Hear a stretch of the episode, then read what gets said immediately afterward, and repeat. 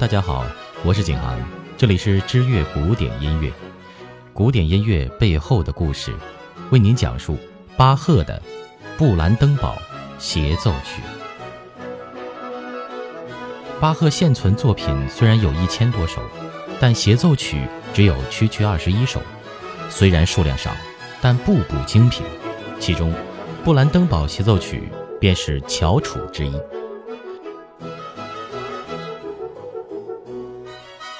一七一七年到一七二三年，巴赫在科登当宫廷乐长。科登是一个没落小城，领主利奥波德却有王储身份。利奥波德年轻俊朗，而且会大提琴、小提琴、古钢琴，还能唱两嗓子男低音。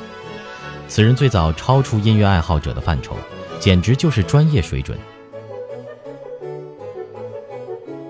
利奥波德搜罗来的音乐家也个个不白给，所以巴赫来这儿也算是看中了利奥波德这点，当乐长已经很满意了。这个乐长却来之不易，巴赫为了就任，竟一度被抓进监狱长达一个月之久。原来巴赫在来科登之前，曾在魏玛的宫廷里担任唱诗班的指挥和风琴手。魏玛公爵有着公爵应有的贵族脾气，独断专行，不听其他人的任何意见。本来这号人就不好相处，但这位公爵的继承人奥古斯特更甚。他是魏玛公爵的侄子，专爱议论宫廷是非，唯恐天下不乱。奥古斯特和魏玛的关系总是阴晴不定，忽冷忽热，而双方又不互相谦让，得理不饶人。他俩争来争去，让巴赫处境更加艰难。巴赫却能以不变应万变，因为他职责里有一项是教奥古斯特弹钢琴，俩人因此谈得较多。有时巴赫干脆就住在了奥古斯特的家里。当魏玛和奥古斯特吵到白热化时，魏玛命令谁也不许为奥古斯特服务。巴赫却置若罔闻。依旧教课，为他奏乐，教他弹琴，还在奥古斯特生日时给他写了小曲儿。巴赫这么做可把魏玛气炸了，于是，在乐长职位空缺时，魏玛并不选用巴赫，而是请了别的乐师。魏玛这么做也惹怒了巴赫，从此决绝给魏玛创作。得罪主人，自然不会有好果子吃。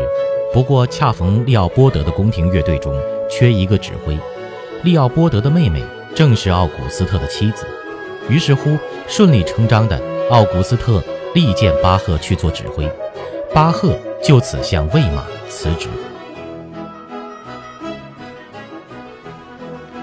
魏玛一猜就知道是侄子捣鬼，挖墙脚，大发雷霆，判巴赫坐牢二十天。巴赫辞个职都能坐牢。也算是一段人生奇遇。最后，魏玛公爵自知理亏，放了巴赫。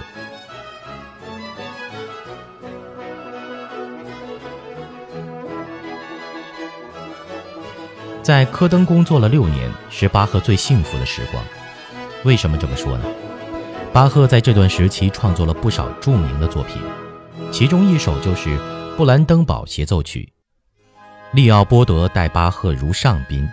科登乐队里的成员也是一水儿的名家，这正好激发出巴赫的音乐热情，乐思如泉涌，一发不可收拾。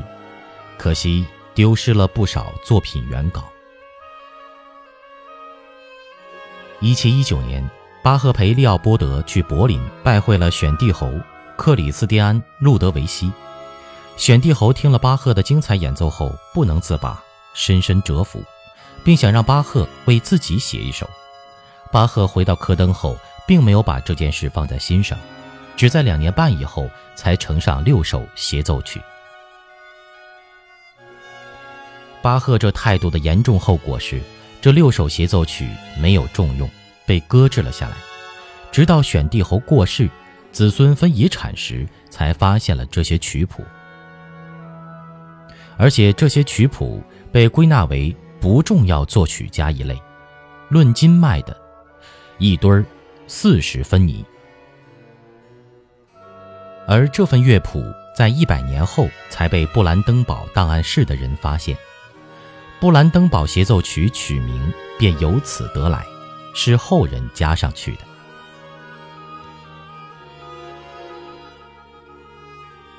欢迎您收听今天的知乐古典音乐，古典音乐背后的故事。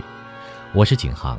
如果您喜欢我的节目，对我的节目有任何的意见的话，请您关注我个人微信。幺五三八三三六四九五零。同时，如果您喜欢我今天为您讲述的这段故事的话，您还可以关注新浪微博或微信公众账号，搜索“知乐古典音乐”，在微信公众账号里回复“八十八”，就可以看到本故事的原稿。感谢您的关注和收听，我们下期再见。